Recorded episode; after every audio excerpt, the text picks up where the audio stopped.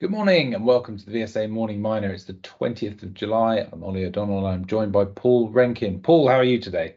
I am well, thank you. Well, and uh, it is a bit cooler and nice breeze uh, this morning from yesterday. Yeah, it tried to rain heavily last or yesterday evening, but didn't quite get it out. But uh, it's uh, yeah, definitely much cooler this morning. Um, all right, bit more interesting. Uh, selection of news flow this morning than we had at the start of the week. Paul, where do you want to start? Uh, how about the Sentiment Q two results?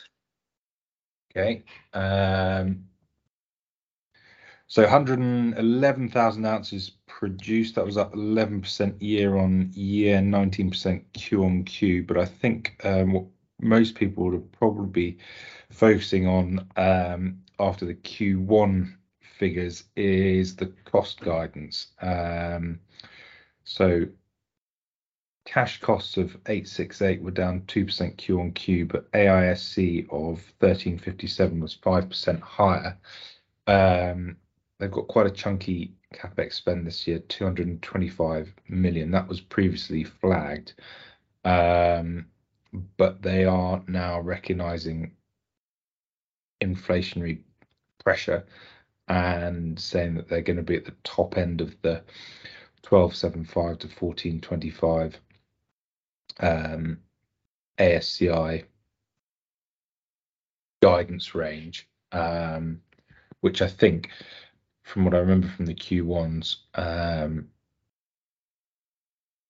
it is not that surprising, but probably positive that it's still within the within the guidance range. Um, but you know, inflationary pressures hitting the gold equities probably harder than other metals, as they didn't have the uh, they don't have the, t the cushion from the stronger revenue line that you know copper producers or or other industrial metals have have had to to fall back on.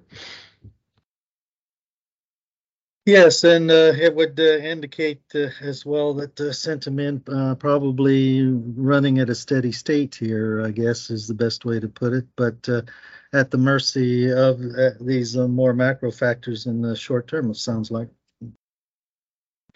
Uh, yeah, and you know, look, they're still debt-free, um, so it's a it's a pretty strong company in, in that sense. Um, so. No issues there. Um, right, shall we move on to um, some lithium news, uh, Kazera and Afritin? Yes, that's right. Uh, we first off with uh, Kazera Global. Um, that uh, is a lithium deal they've done in order to uh, be able to, uh, uh, first of all, start monetizing the lithium, which is in their pant uh, tantalum pegmatites at uh, Uh, Tantalite Valley, uh, but also it gives them upfront capital uh, in order to uh, increase the scale of production of uh, tantalum concentrates, and uh, as well to uh, put up a spodumene recovery uh, plant as well at Tantalite Valley.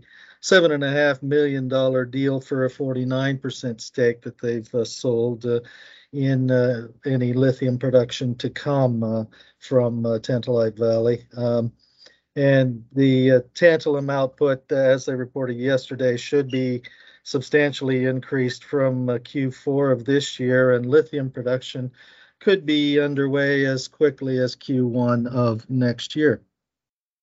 Afritin, uh, because uh, this uh, Uh, build out of Kazera Global is a very similar in business model to what Afritin has done on the U S tin deposit, also in Namibia.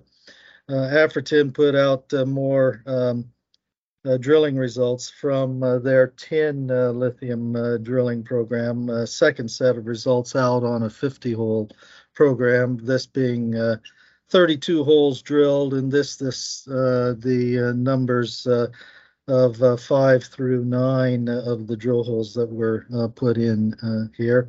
And pretty uh, good results here uh, showing up. Uh, consistent tantalum grades. We've got tin grades in here above zero point one five percent. And we've got lithium grades uh, running between uh, roughly zero point five percent and one point two percent lithium over thicknesses of, of tens of meters. Uh, so uh, very positive there that uh, there's going to be uh, substantial mine life uh, coming here as they get uh, more of these assays back on this uh, program. Uh, yeah, and you know the, the the investment case that Afritin have set out for their lithium stories is is very compelling, particularly in you know in light of their current valuation at the moment. Um, there is a big gap between the two and how little funding they need to to to make this happen. Yes, and being operate already operating with operating profit uh, in this kind of marketplace for uh, battery raw materials, uh, just uh, that much more positive. Yeah. Uh, any last bits of news, Paul? Yes, Q two production results out from the AIM-quoted Philippines gold miner, uh, Metals Exploration. Uh, they sold uh, just shy of fifteen thousand ounces at a at a uh, realized gold price of one thousand eight hundred fifty-eight dollars an ounce. The gold sales were down uh, just uh, right about two million dollars uh, from the first quarter to twenty-seven point eight million dollars, and they did pay off five million dollars of uh, senior debt in the um, current uh, quarter as well. Uh, senior debt outstanding is now down to eight point one billion dollars or million, and net debt on the uh, operation now ninety-three million dollars U S. Just to say uh, that uh, it is relatively high stripping costs uh, or strip ratio at Metals Exploration at the moment, and the fact that the gold price is now uh, on the decline from these numbers coming out, saying that it will be a tougher operating environment for Metals Exploration for the rest of the year, I think. Yeah, quite leveraged that play, isn't it? Operationally and uh, financially. Okay, Paul, thanks very much for your thoughts. We'll uh, be back tomorrow. Very good. See you then.